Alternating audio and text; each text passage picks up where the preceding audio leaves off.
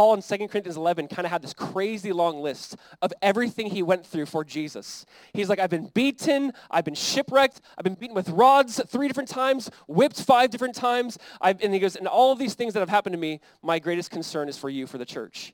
Paul, Paul is basically saying, look, this is my heart. My heart is you guys. And so we looked at 2 Corinthians 11 where Paul kind of tongue-in-cheek, not really wanting to, but he goes, listen, you guys obviously like this culture of boasting and bragging. Let me, let me kind of show you how to do this. And I want to boast in my weakness so Christ could be made known. Now, I'm bringing all this up because this leads into chapter 12.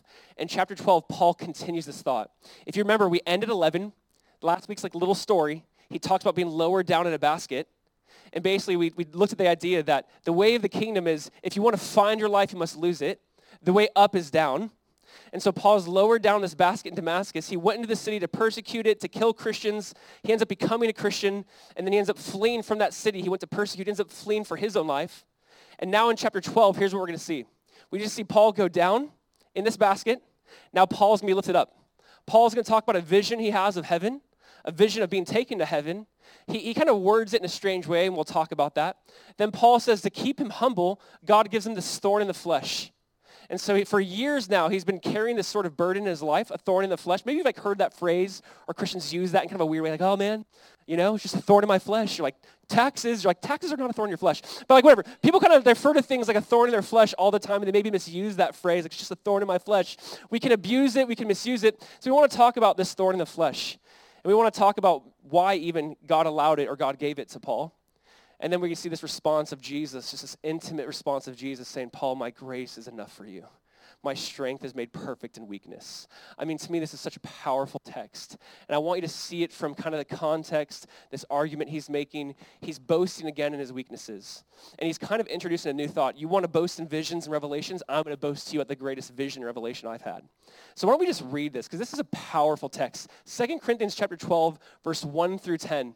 Uh, we're going to read and study through this, but let's just read it first. So verse 1. Paul says, I must go on boasting. Though there is nothing to be gained by it, I will go on to visions and revelations of the Lord. Let's, let's hit a new topic. He says, I know a man in Christ who 14 years ago was caught up to the third heaven. Whether in the body or out of the body, I do not know. God knows. And I know that this man was caught up into paradise. Whether in the body or out of the body, I do not know. God knows. And, and he heard things that cannot be told, which man may not utter. And on behalf of this man, I will boast. But on my, on my own behalf, I will not boast, except of my weaknesses. Though if I should wish to boast, I would not be a fool, for I would be speaking the truth. But I refrain from it, so that no one may think more of me than he sees in me or hears from me.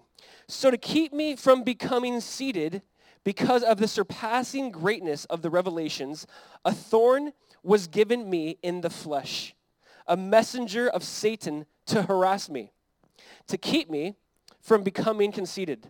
Three times I pleaded with the Lord about this, that it should leave me.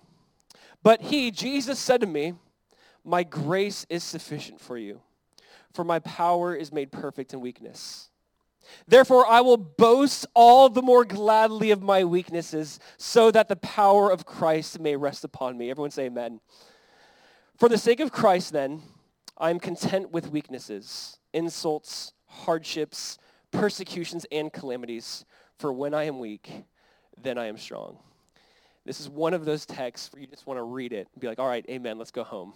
Because you just feel like this is just so powerful. There's so much here. And I feel like we see uh, really some secret to Paul's way of living. Like what motivated Paul for all these years. And I just want to pray and ask that God would just impress this on our hearts that this would be more than information, this would be more than a Bible study, uh, but that we live just by the same creed, that God's grace is enough. So I just pray. Father, we just want to thank you. We thank you so much for your son, Jesus. We thank you, God, that in our thorns, your strength is made perfect in our weakness. God, we thank you that you are just so good to even give us a vision of the future, a vision of what's ahead. God, that you, you don't leave us in this life visionless, but you just show us, Lord, what's, what's really important, what's really in store. God, I just want to pray this for myself and everyone here, Jesus, that you would just give us um, a burden for the eternal, for what matters, That God, how we just get sidetracked throughout our week, we get caught up in day-to-day living. That God, we begin to believe the, the lie and the facade of this world. That we think something might here might satisfy us, something here might meet that deepest longing and craving of our heart. But I ask that you just remind us again today that that deep longing and craving we have could only be found in you, Jesus. And so would you just speak? Would you move? We just want to thank you in your wonderful name. Amen. You know, there are some things in life that are kind of meant to be shared between two people that you almost don't want to like involve everyone into. If you're married, you kind of get this, like this might be between your, your spouse and you, but there's some things in life you just want to keep private and intimate because it's just, it's just a meaningful moment. Or maybe someone kind of lets you into one of those moments in their life and you see a new side of them, a new perspective of them. You know, years ago, um, when I was a, a youth pastor, I was texting with one of these young guys. I think he was a senior. He just graduated, or was about to graduate. And my wife and I used to meet up with him and his girlfriend quite a bit, like talk and get lunch. And so we were texting. He's like, you know, let's meet on this day, this time. And I'm like, okay, cool. Uh, a few hours later, right before bed, I get this long text from him. And it was a beautiful, sweet text that he meant to send to his girlfriend. And I was like, hey, dude, uh, great talking earlier. I think you didn't mean to send this to me. He's like, oh my gosh, my bad, but I'm so sorry. I'm like, no worries. I'm like, yeah, whatever. You know, I actually like responded to him like, thanks, babe. That's so sweet. And, you know, trying to mess with him. Well, the next morning, I wake up to about 15 text messages from him, again, thinking I was his girlfriend. And this time is a little bit more, you know, made me blush a little bit. Uh, it's probably not 15 text messages you want to send to your pastor. And so I, I get this. I'm like, oh boy, all right. Um, well, hey, and I, I, responded to him again kind of a similar way. He's like, oh my gosh, I'm so embarrassed. You know, and it's one of those things where like, I, I, I was just reading that going, I cannot believe he said that. So I actually brought to you what he said. No, I'm kidding. Um, but, but it was crazy. It was bizarre. You know, when he, when he opened up, I'm like, I literally cannot believe he said all of this. And I'm like, hey man, sounds like you're pretty serious. Maybe we should talk. Um, I'm sure like for both of us, I, have never spoken to him again actually. Just kind of ended like that. Um, it's one of those things though where like as he accidentally wrote this he kind of gave me obviously like a glimpse. I saw a new perspective of him. It was not intended for me. It was something in private between him and his girlfriend and, and really i saw like a new side of him and, and here's what's happening Paul has this intimate revelation between him and God. And Paul's like, I shouldn't even let you in on this. I, I shouldn't even utter these words, but I'm kind of going to let you in on this a little bit. Like, I'm going to let you kind of see what's happening here. And, and I really want us to kind of see the big picture of what Paul's doing. We kind of saw what Paul has been writing to the Corinthians. He's like, these false leaders are boasting the wrong things. They care about the wrong things. They're boasting themselves. I'm going to boast in my weakness. I'm going to boast in the cross of Christ that Jesus might be glorified. And so Paul's like a different take. And so as we walk through these 10 verses, I mean, these are profound verses. It's like overwhelming. When reading this, studying this all week, you're like, God, to lead this conversation. But here's kind of how I want to break this down, because you're going to see Paul be lowered in that basket in Damascus like last week. He's honored. He's lifted up into heaven.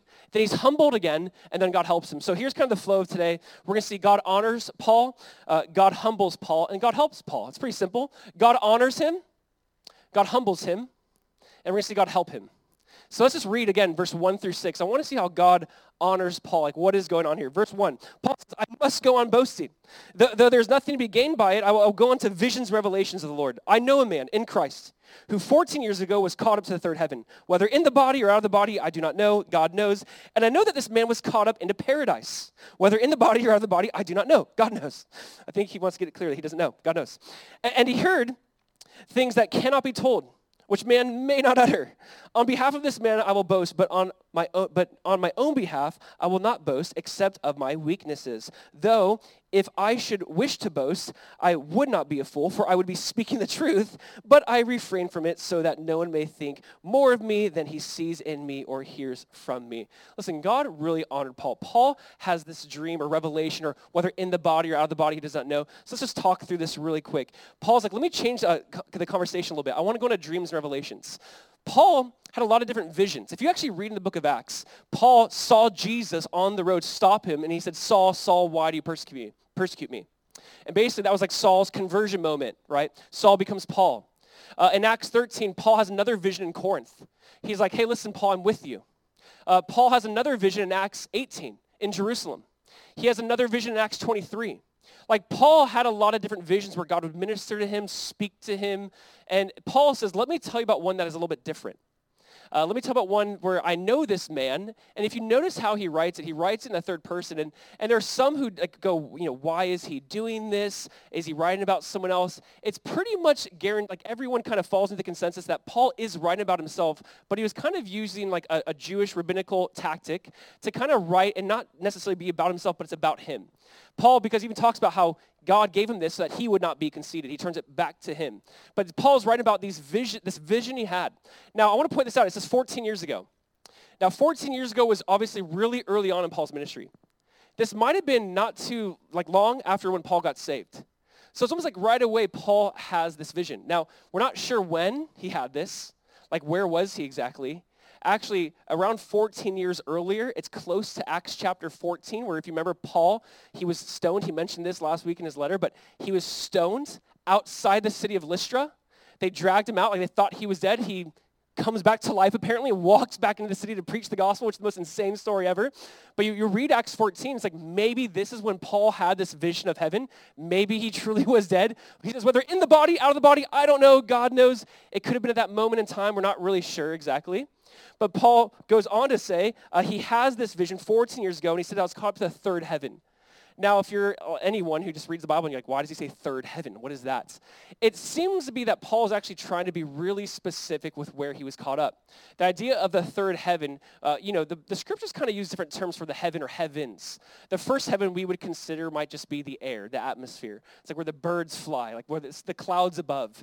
The, the heavens, the second heaven, we would say that's just like, that's the stellar heavens. That's the galaxies. That's the sun, the moon, the stars. The heavens declare the glory of God. We would call that the second heaven. And the third heaven, why does he call it the third heaven? Probably because he's trying to be really specific by saying, I was caught up to the third heaven. I was caught up to where God dwells. It wasn't like I was in the air. I wasn't looking down at my body. It wasn't some like weird mystical thing happening. I was actually in the presence of God.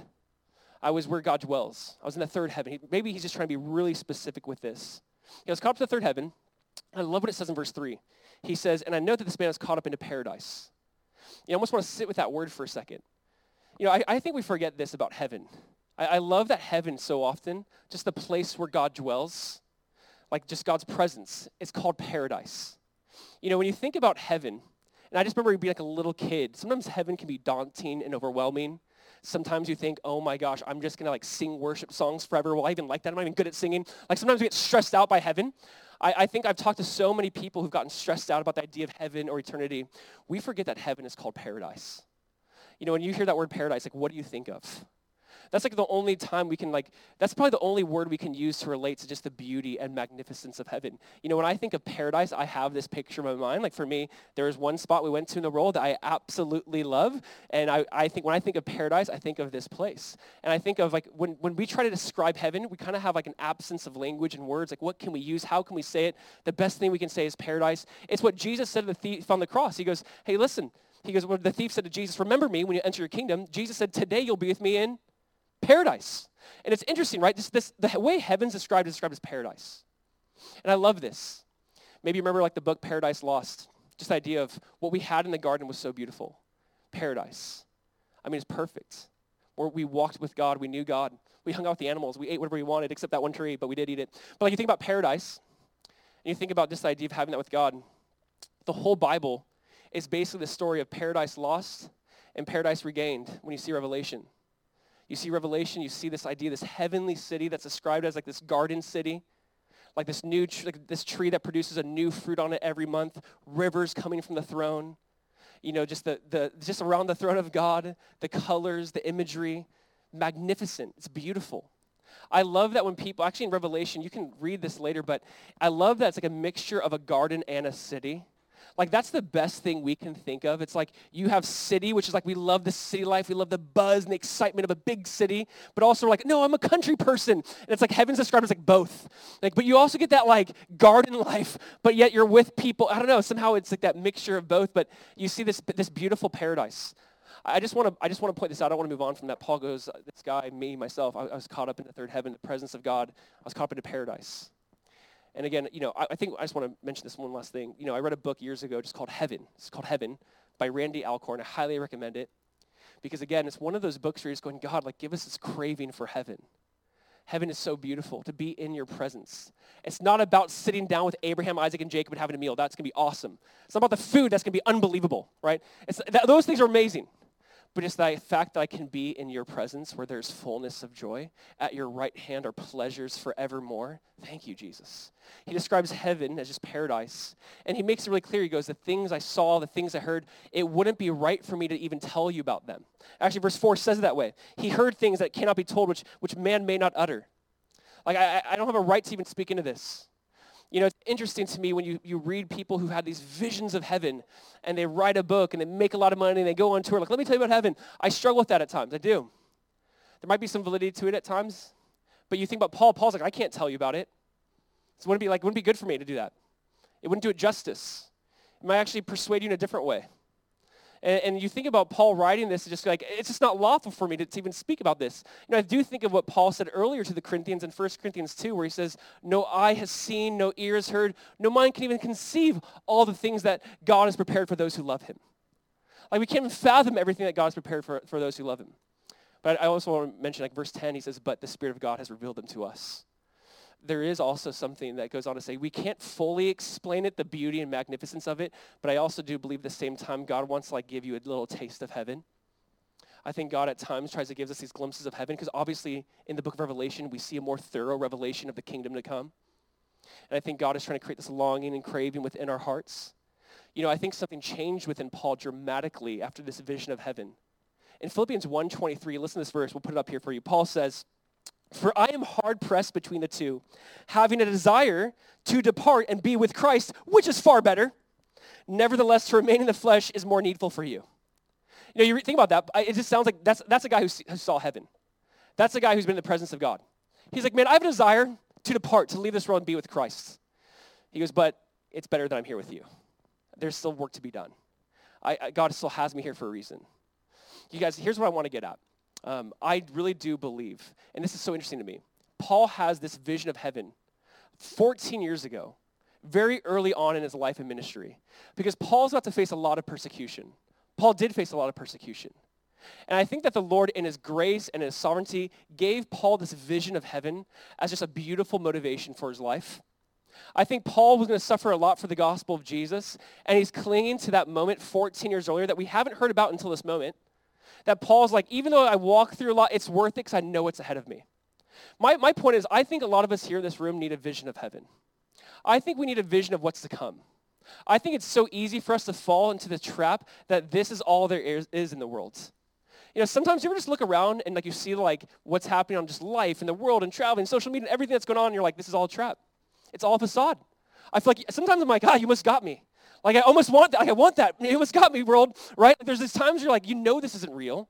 You know this isn't satisfying. You know, it's beautiful. Those things are beautiful and awesome. I love Ecclesiastes. God has made all things for us to enjoy. Like enjoy the enjoy the beauty of this world. Travel. Enjoy those things. See those things. Do those things. But we all know that's not the end goal. We all know that that's to reveal the glory of God. It's pointing to something bigger. And I think that Paul, who 14 years ago had this vision of heaven and he's enduring so much suffering. We read it all last week. He's still going. He's still fighting. He's still moving forward. Why? Because he had a taste of eternity. And I really do believe this is so necessary in our Christian life. I love what Paul said in Colossians 3. He goes, If you've been raised with Christ, seek those things which are above, where Christ is sitting at the right hand of the Father. If you've been born again, if you've been raised with Christ, seek the things which are above. Have a vision of heaven. Have a vision of the eternal. Honestly, I think, again, in our world, it's so easy. Even when we're young, we think, I got 20, 30, 50, 40. I, I got all these years left to live, whatever it might be. And we really don't know just how short life is and how long eternity is. And I think we need a, a, a real view of heaven. Like, has God placed in, in your heart the reality of heaven? Like, do you get that this truly is a, a real place, a real destination? That this is not just some concept. Has God like really placed that in your heart? Has God revealed to you the reality of just eternal life apart from God? Where that would be, what we call hell or separation from God. Like, is the reality of eternity placed in our heart? I think Paul had just had this, and this was a great motivation for him. And there's almost like as I read this, and you think about what that would do to you. You think about, I saw things I can't even tell you. I can't even describe it. It wouldn't even be right for me to describe it. I don't know if I was in the body or out of the body. I have no idea what was going on there. But God gave me this vision of paradise. And, and the thing for Paul is saying, this I believe was like a motivation for him. Like he, he knew what life was all about. I love how Randy Alcorn said it. He goes, everyone was created for a person and a place. Jesus is the person and heaven is the place. Everyone here was created for a person and a place. You know that? Everyone here is created for a person and a place. Jesus is the person, heaven is the place. And Paul has this reality of just heaven. Now, as God honors him, remember Paul like humble life, beat up, abused, kind of sh- went through a lot, shipwrecked, all that. Paul gets to, goes through all of that, and then God honors him, gets this vision of heaven, and now we're going to see number two is God humbles him. After this great vision of heaven, you see a great humility. Let's read verse 7. We'll keep going. Number two, God humbles Paul. Number two, verse 7. Paul says, So to keep me from be- becoming conceited, because of the surpassing greatness of the revelations, a thorn was given me in the flesh, flesh a messenger of Satan to harass me, to keep me from being conceited. All right, Paul has this great, exciting, I mean, I can't imagine that revelation of like heaven. And then he's like, and then after that, God gave me this thorn in the flesh to humble me, to keep me from being lifted up with pride, to keep me from, from becoming conceited. You know, and that's how it works often, right? Like, you guys know this. It seems like after great mountaintop experiences, there's like great valleys. You know, you think about Jesus being baptized and the Father, like the heavens open up and God the Father says, this is my beloved Son in whom I'm well pleased. The Holy Spirit descends upon Jesus like a dove. And right after he goes in the wilderness for 40 days being tempted by Satan. It's like right after like this amazing revelation from God, there's like a valley. It's crazy how so often in our Christian life, you have these amazing moments with God, and then you almost seem to have, not too long after that, these dark moments. People have written about it in different ways. It's like some people describe it as like the dark night of the soul. Maybe it's not a night, but it's a season of life where you go, God, where are you? Maybe you felt the way you feel like there's this void in your life. You feel like I believed, I trust in Jesus, but what is the season of life I'm in? What am I walking through right now?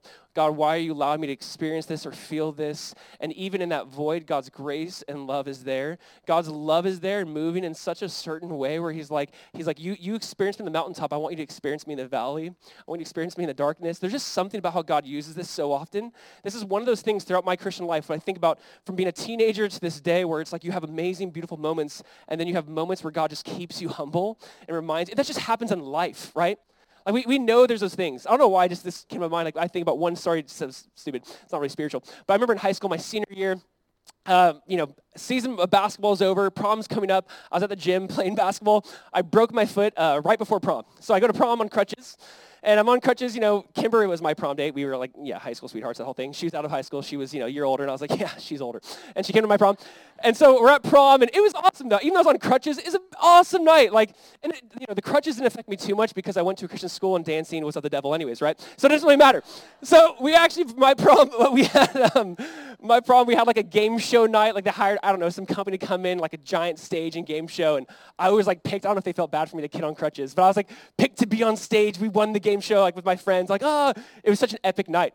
I remember that night, like one of the best nights, senior year, prom, game show, so much fun, friends, Kimber, everything's going on. Uh, we're like, let's go bowling, right? I remember going to the bowling alley. I'm on my crutches going up the stairs, and as I'm going up the stairs, Kimber's like, can I help you? I'm like, I play basketball. I can do this on one leg. And as I'm jumping up, I hit the step. I hit my broken foot.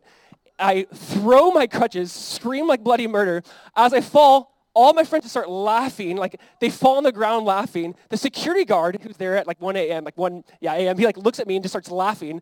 And I'm like, I was like, I'm like, I grabbed my crutches and ran, like started crying. It was awful. Um, after this great high, I didn't really cry, but after this great high came a great low. It's just funny because that's how life works so often. Like in life, we have these great moments of just great heights, and then we have great lows. And I, I think the point is we got to see that God wants to teach us in the lows as much as he wants to teach us in the highs. Obviously, Paul had a vision of heaven that was mind-blowing, that was amazing, that was incredible, but it was actually in the low that God probably taught him the most. It was when he had this thorn given to him that, that he learned, I believe, the most about Jesus. Not from the vision of heaven, but from the thorn came after. And I really want us to hear this because all of us want a vision of heaven, but no one here wants a thorn. And I get it. I don't want a thorn. No one's like, yes, give me a thorn. I want, like, give me that vision of heaven and just leave it at that. But, but so often, God's like, it's in the thorn you're going to learn the greatest lessons. So let's just kind of break this down really quick. A thorn was given to him. Um, now, the question is, what is a thorn? Like, what did Paul have? There's so much ink spilled on, like, what did Paul have? Uh, Tertullian, one church father, said his constant migraines. Other people said his malaria. I mean, there's some, uh, Luther said his demonic oppression. Everyone kind of speculates about what the thorn in the flesh was. Some say it's physical, some say it's mental. You know, one common thought is that Paul's referring to an eye problem he most likely had. Paul in Galatians, and at the end of Galatians chapter 6 says, with such big letters I am writing to you. Actually, Paul in Galatians 4 will put the verse up here I don't know if you know this. Galatians 4, Paul says to the Galatians, you would have plucked out your own eyes and given them to me. Like, what does that mean? It's that Paul apparently had some sort of eye problem, some sort of eye issue. Maybe he's going blind. There, there's some, maybe because Paul had other people write letters for him at times, he would say it and they would write it for him. Uh, the idea was Paul had some sort of ongoing issue in his flesh. I think the idea that he's saying in his flesh, it probably was a physical ailment. Now, here's what I want to get at with this. We don't know what the thorn in the flesh was, and I think that's really intentional by God. God. And I'm very thankful for that. Because if you think about it, if we knew it was migraines, if we knew it was whatever, anytime we would get one, anytime we'd have an issue, we'd be like, oh, I'm just, you know, just me and Paul, man, suffering together. Like you would think like mine is whole, your back problem, that's not an issue. Mine is like Paul's. Like I'm, I'm very thankful it's kind of general and vague because there's also, there's also some like idea that all of us can relate to Paul. When Paul says a thorn in the flesh, th- and not being specific, all of us have had those ongoing issues where you go, you know what, I feel like I can relate to Paul, whether it was spiritual, mental, physical. I'm very thankful it's pretty vague because God has really, I think, shown us that we can relate to Paul in this dynamic in some ways. There's something beautiful about it. So if Paul walked through this, like what can we learn from this? The best way I think to describe a thorn, a thorn for Paul was an enduring source of personal pain allowed by God for Paul's good. All right, simple definition. It's just an enduring, it's an enduring source of personal pain. This idea of a thorn, let me be really clear. It seems to be more than a trial. Trials, a lot of times in life, when you're, someone's like, I'm walking through a trial, it usually has like a short-term like time frame. Could be weeks, days, months, maybe years. This thorn seemed to be a lifelong issue. 14 years ago, still walking through it today. I think that says something because if you've ever struggled with some sort of life like, God, will I ever be free from this? Will I ever get away from this? God, will you ever take this out of my life? Apparently for Paul, it seemed to be a lifelong issue. That honestly brings me a lot of encouragement. There doesn't seem to be a moment where this thorn was ever completely removed. I, I want to say this because if you do have some sort of thorn in your life that you feel like this might never go away, hey, you're in good company. And you're not alone in that. And I find that incredibly encouraging. You know, the question that people ask is, did God give Paul this thorn or did Satan? And I would say yes. And, here's the idea. I actually want to put it this way. The thorn was allowed by God, sent by Satan. The thorn was allowed by God, sent by Satan. That's how Paul describes it. It's actually a gift from God. The phrase he uses is given by God. It's like it was like a gift from God. I don't view thorns or trials as, as uh, a gift. Paul views as like God gave this to me. He's, he says it like this receiving way. God gave it, I received it. But Satan wanted to use it to harass me. That's what he says here in, in this verse, or buffet me, or correct. Satan wanted to use this to just bring my life to an end. God had a goal for thorns, and Satan had a goal for thorns. Please hear that. If you have thorns in your life, do you know that Satan has a goal for the thorns in your life, and God has a goal for the thorns in your life? I find this fascinating. If you have an ongoing suffering trial, whatever you want to call it, a thorn in the flesh, if you have something in this in your life in this way, you feel like this might never end. Know this. God has a goal in mind for that thorn. And that's a good goal. But also keep in mind, Satan has a goal in mind for that thorn. He wants it to produce something in you. He wants it to do something to you. But God wants to use it to redeem God wants to use it in a greater way. I think this is just incredibly important. I love what Spurgeon said. Spurgeon says, Paul says, there was given to me, he reckoned his great trial to be a gift. It is well put. He does not say, there was inflicted upon me a thorn in the flesh, but there was given to me. Listen, the thorn was both given ultimately by God, but is also a messenger of Satan. The thing I want us to see is one of Satan's goals with a thorn for Paul, one of his goals was to overcome him with fear so he'd miss out on the future. I want you to think about this if there's a thorn in your life, I think that you could say there's many goals tied around this. Uh, Satan's goal is to overwhelm you and I with fear so we miss out on the future. We miss out on what God has for us. I think, as we talked about last week, when it comes to suffering, when it comes to trials, when it comes to pain, obviously that can either produce a lot of bitterness in us or that suffering God can use to transform us and make us more like Jesus. It's crazy how the same trial, the same suffering, the same issue, it has it can either do one of two things, either push us away from God or push us closer to God. I'm very thankful this pushed Paul closer to God is what we'll see. So here's the question we have to ask. It's necessary to ask. Why does God allow thorns? Why does God give thorns? Why does God allow it? You know, I really don't think we're going to be able to like answer that just super quickly or neatly like in this just one message. If you think about this, there's 42 chapters in the book of Job to basically say all of our theories and ideas are wrong and, and God is doing something God is doing something we just can't see. You know, like when someone tries to tweet something about suffering, it's like mm, there's, it's way more complex. It's not, it's not as simple. But I want to point out a couple reasons Paul says, here's why God gave me this thorn. Let's look at the first one. Number one is this, to protect you. God gave Paul this thorn to protect him. What does Paul say? Verse 7. He goes, This thorn was given to me twice. He says, so to keep me from becoming conceited. Paul goes, This thorn was given to me so I don't become prideful. God gave me this thorn as a sign of protection. I don't know if we always see thorns as protection. God's like, I love you so much, Paul. This vision and revelation of heaven, it, it's, it's beautiful, but it could also ruin you. It can also do something to you that's not good. So I have to give you this thorn to keep you from becoming prideful. Listen, thorns might be, not always, thorns might be given by God to simply protect you. I want you to see that this might be uh, the most loving thing God could do. It's just an interesting thought. You know, there's a, there's a verse in the book of Hosea. Remember Hosea? Hosea was called to marry this woman named Gomer. Gomer was essentially a prostitute, constantly giving her, not essentially she was, constantly giving herself over to men.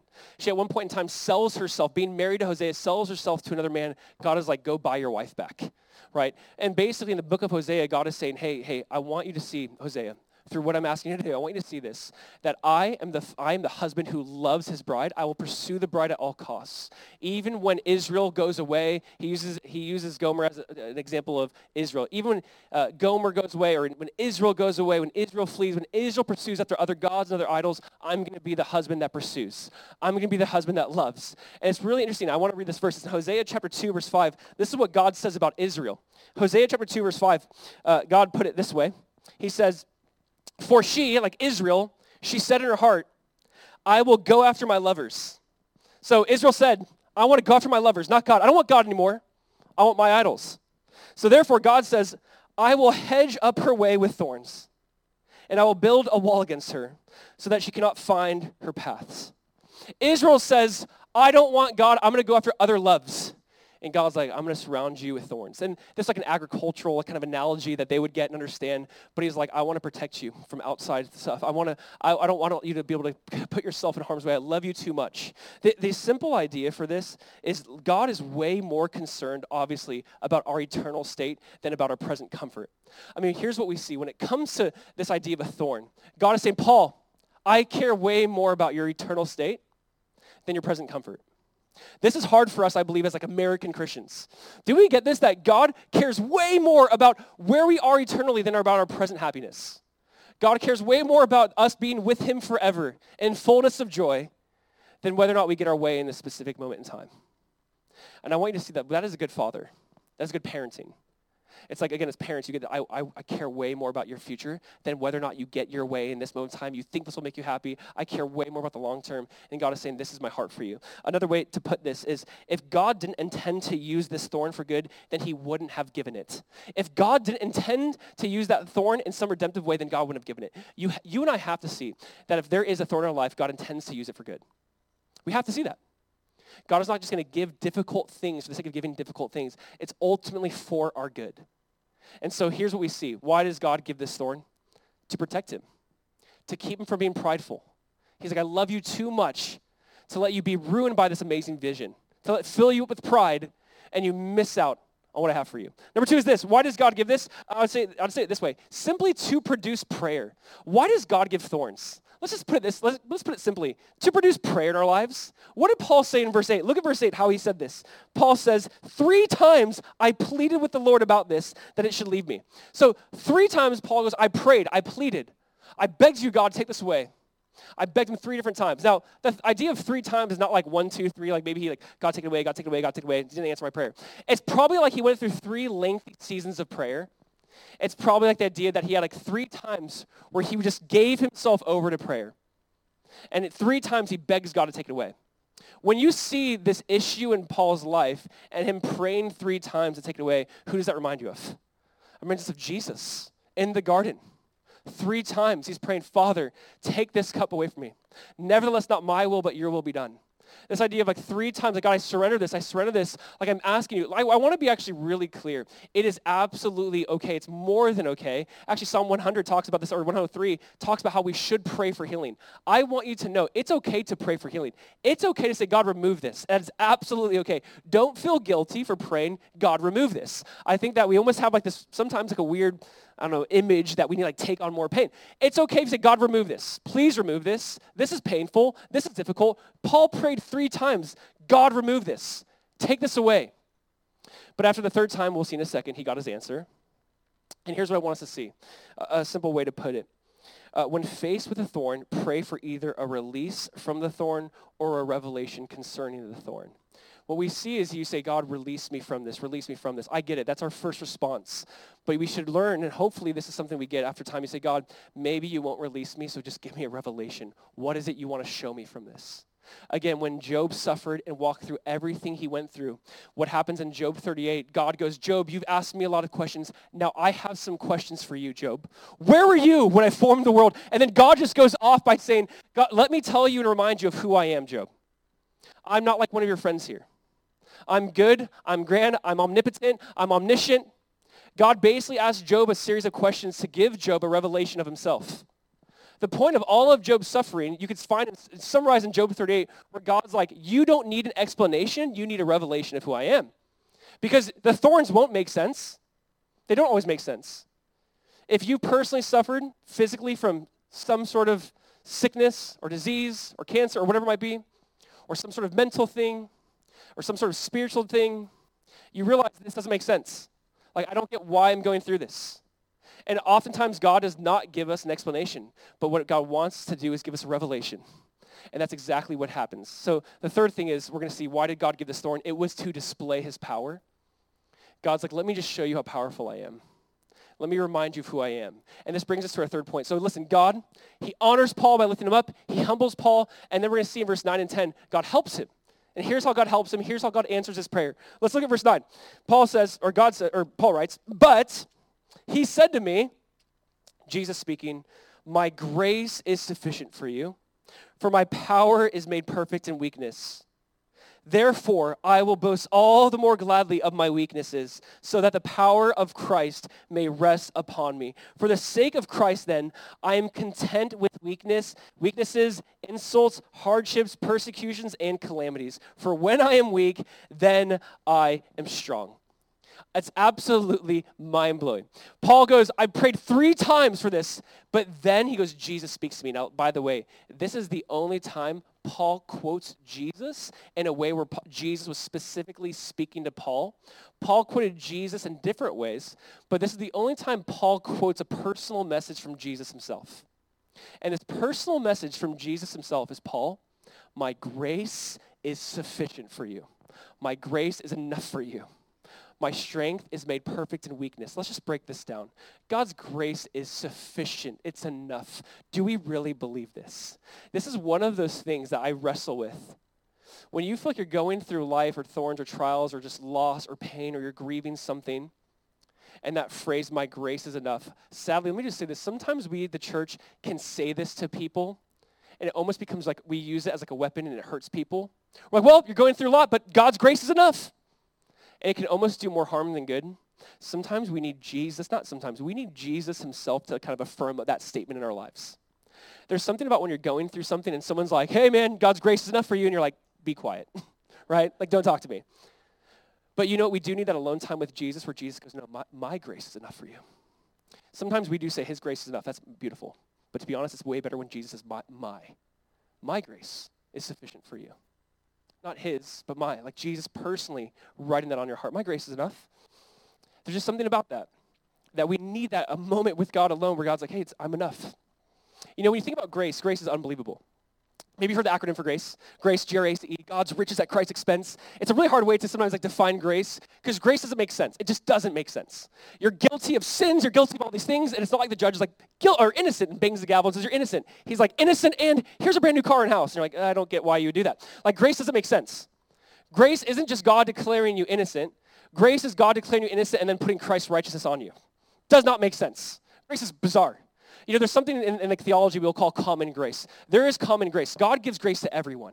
The fact that anyone and everyone can wake up and breathe breath in their lungs, that's common grace. When a parent has a child, and they don't believe in God, they don't believe in Jesus, they can feel that common grace. There, there's just something about common grace that is so beautiful. God's like, I'm going to give everyone common grace. Then there's like salvation grace. There's, there's grace that leads to salvation. That's Titus 2.11 grace. There is like salvation grace that we want the whole world to know more than just the common grace. We want them to experience the grace of God that is in Jesus Christ. We want them to know the grace of God that sets them free from sin and hell and death and their past and their mistakes. We want them, everyone, that is the most important grace. But when you're in Christ and you've experienced salvation grace, there are times where God gives you specific grace. And please stay with me on this. There's times where God gives you like sanctification grace. You can almost see this in different capacities in the New Testament. Paul writes about grace in ways where you're like, I know grace is about salvation, but Paul's using that like about my daily life. And there seems to be a specific kind of grace that God gives us to face things. And I think this is one of the most beautiful types of graces. I don't fully get this. I'm thankful for common grace. Like, thank you, God, that we can like look at creation and go, wow, it's amazing. That you can hold a baby for the first time and not believe in God and go, this is incredible. I don't, what just happened here? There's a beautiful common grace. Then there's salvation grace that just is the best thing ever. But then there's specific grace that God gives you to meet those needs in that moment. You're like, wow, God, I never knew how much I needed this specific grace. Paul is basically, God was not like, hey, Paul, my salvation grace is enough. Like, yes, but also God's specific grace in that moment is enough.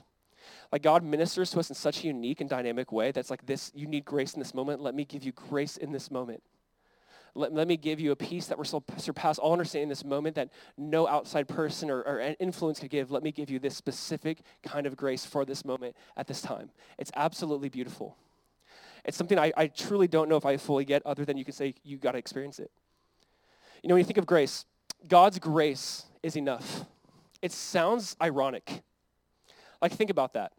When you say like God's grace enough, uh, is enough, it's like, of course it is. You know, imagine a fish, like a small fish in the ocean. It's like, there's not enough water here. It's like, you're crazy. Like, you're surrounded by water everywhere, like a giant ocean. And we're like, God's grace is truly enough. Sometimes we feel like it's not enough and we forget that we're swimming this vast ocean of grace. Like, we forget all that is around us. Listen, God's grace is enough. Put up a couple phrases because it expresses God's acceptance and pleasure in us. God's grace is enough because it's saying, I, am pleased with you because you are mine. Not because you're actually, you're mine. Like I try to share this all the time with my son. I'm like, hey, dude, I love you. Like, why? I'm like, because you're mine. No reason other than you're mine.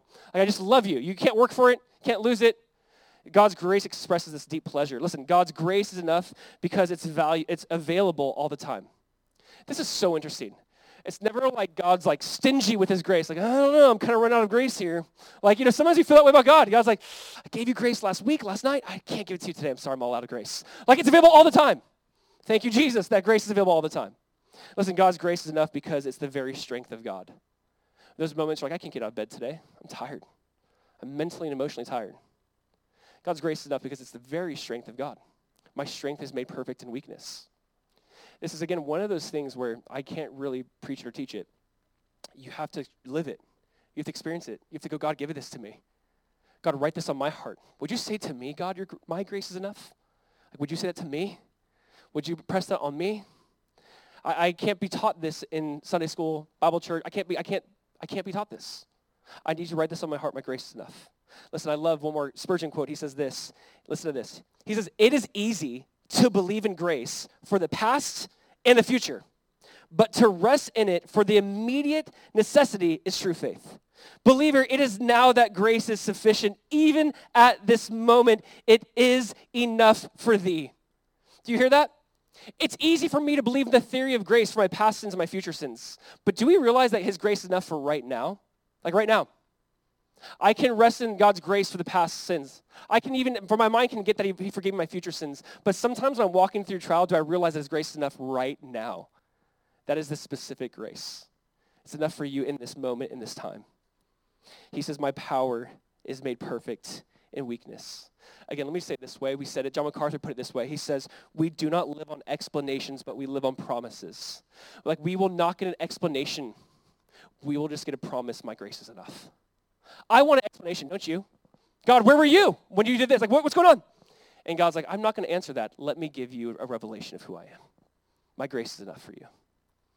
You know, one of the most beautiful things in studying this, and you can just do this on your own. You can type in 2 Corinthians 12 interlinear in Google and find this yourself. This is unbelievable. When he says, My grace, grace is enough for you, this is literally what it says. He says, Sufficient for you is the grace of me. I think that's better than my grace is enough for you. He says, Sufficient for you is the grace of me. I'm the grace. It's not grace I give you, the grace is me. This is mind blowing. I read this kind of like Yoda, so I, had, I heard Yoda's voice, which is not good. Sufficient for you is the grace of me. I don't read like that. No, that's what I'm going to think. That's how I remembered it. You know, when, I, when you read this, you go, oh my gosh, this is so beautiful. Sufficient for you is the grace of me. Now you hear Yoda, and I'm so sorry for just, I don't know why I said that. But I love this thought so much. God's like, it's not just grace I offer, I'm the grace. I'm the grace. Do we get that? Do you, do you not understand that God's like, I'm the grace? You know, we, we think we want heaven, this place, but heaven is a person. We think we want paradise as place, but paradise is a person. Sufficient for you is the grace of me. My strength is made perfect in weakness. I'm the grace that you long for. I'm the grace that you're craving. So therefore, Paul says, listen, verse 9. There, Paul says, therefore, in light of this, I will boast all the more gladly in my weaknesses so that the power of Christ may rest upon me. I love that. Like Paul like just discovers this powerful truth. He goes, fine, I'm just going to boast more in my weaknesses so more power rests upon me. Like brilliant, Paul. That's so good. He's like, you know what? This is this is mind blowing. That if God's grace is enough for me my weakness, I'm not going to boast in strength. I'm going to boast in weaknesses because that's where the power of God rests upon you. Again, we need to seek out the power of God through weakness. It's such a bizarre thing. It's like in our weakness, the power of God can be made strong. It's crazy. Think about this, by the way. People who fell into sin didn't fall into sin a lot of times in their weak areas of life. They fell into sin in the strong areas of their life. David was known as a man of integrity. David's like, it doesn't matter if Saul tries to kill me. I'm not going to kill him. He like cut off a piece of his garment. He's like weeping, like, I can't believe I cut off a piece of his garment in the cave. Like David had such crazy high integrity, but where did he fall? In his strength, in his integrity. You know, you think about this with Peter. Peter's strength was his courage. Hey, Jesus, let me walk on water with you. Come on out. But you think about Peter, like just speaking, Jesus, you are the Christ, the Son of the living God, this boldness, this courage. And then on the, you know, the night he's being taken to be crucified, cuts off this guy's ear. Not the wisest, but he's bold. And then just within a few hours later, he's cursing Jesus and denying Jesus by the fire. See, he, these men fell not in their weaknesses, but in their strength. Paul's like, I can't really boast in my strengths because I really don't have any. I need to boast in my weaknesses because that's where the, the power of Christ rests upon me. It's just one of those things as Christians, like it's weird because I know this goes against our nature. We want to boast in what we've done, what we've accomplished. People are like, wow, look what God's doing. You want to go, it's the grace of Jesus. Uh, makes no sense to me. It's the grace of Jesus. It's one of those things you realize my strengths could be my biggest pitfall. And you have to realize I'm going to fight for the boasting in the finished work of the cross. I'm going to boast in what Jesus has done in the grace. Paul's like, I will all the more gladly boast then in my weakness so the power of Christ may rest upon me. And then he ends in verse 10 and he, and he says this, for the sake of Christ, the, for, this is the point, it's for the glory of Christ, the sake of Christ, that I am content with weaknesses, insults, hardships, persecutions, and calamities. For when I am weak, then I am strong. I don't experience strength until I really, really appre- uh, kind of experience my weaknesses. This is one of those things that's hard. Like, I know, it, so let me put it this way. When you're talking to someone who's like, just learning about Jesus, trying to follow Jesus, we, I want to get quick to preaching grace. I want to get quick to preaching all that God has done for us because it's beautiful.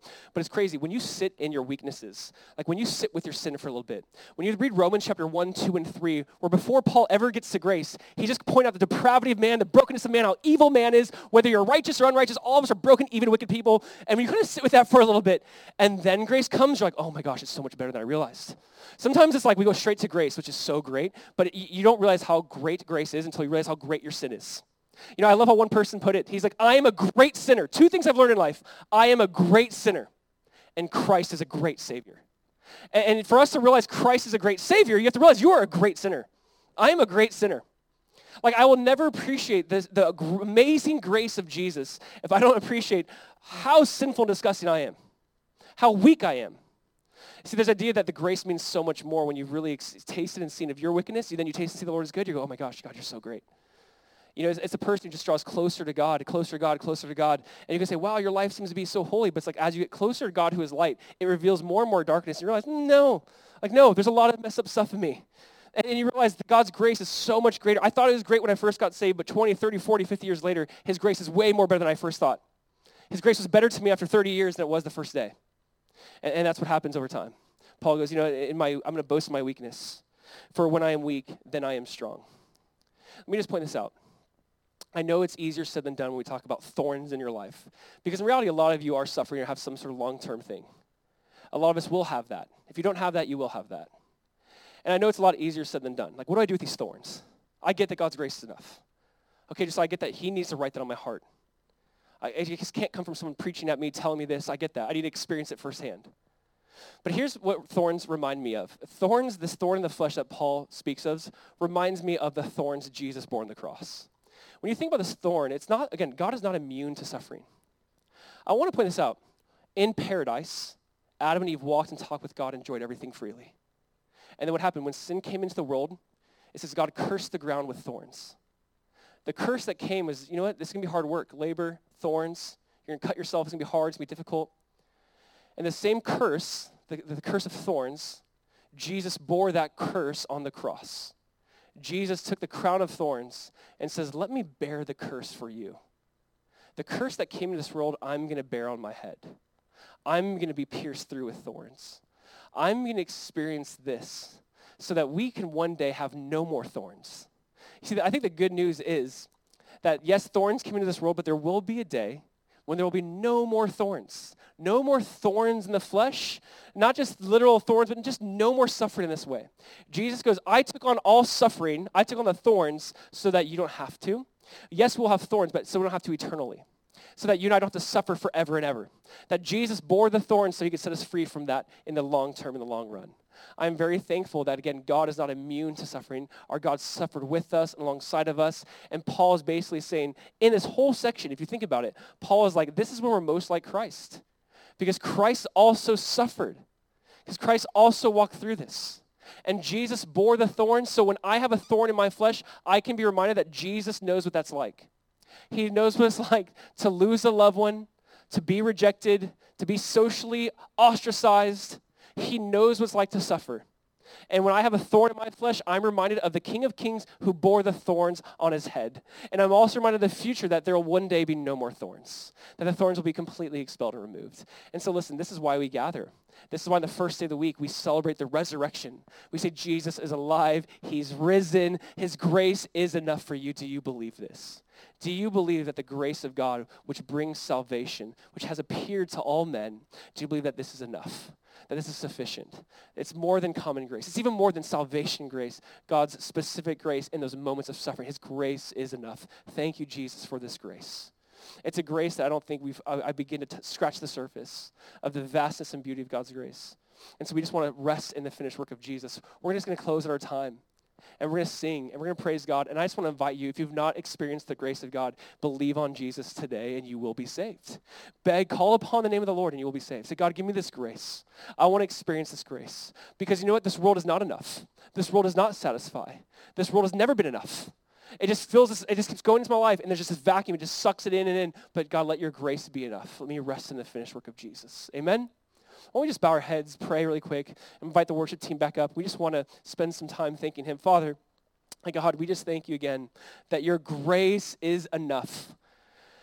That these thorns in life, this like ongoing suffering in our lives, is an opportunity for us to experience your strength, for us to really experience your nearness, that God it develops prayer within us, we're so easy to forget you. We're so easy not to turn to prayer. It's so easy for us to make it the last thing. God, we want it to be the first thing, the, the ongoing thing. When the thorn's removed, God, we want to continue to press in and seek you. God, we don't want to lose sight of, of the thorns that you bore on your head. God, we thank you that you bore the curse. Thorns came into this world, and then you bore the curse. You bore the curse of thorns, God, so that you could remove just eternally suffering the thorns of life, that we know that these thorns have an end date. God, we thank you for that. I just pray that you remind everyone in this room that the thorn in their life has an end date. Because Jesus, you make all things new. It might not be the way we want, when we want, how we want, but we know that Jesus' suffering will come to an end. That in heaven, you will wipe away all the tears. That there will be no more suffering or death or cancer or pain or loss, we will see paradise regained.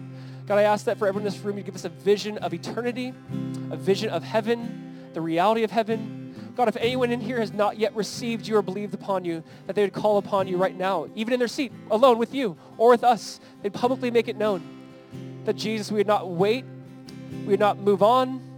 Let us sit in grace. Let us never leave grace. Help us never move on from grace. Let it be the beginning point and the end point and the only point that Jesus, it's your grace. Your grace is enough. We thank you. We ask that you be present. We just want to sing to you now, worship you now, God, in your name. Amen.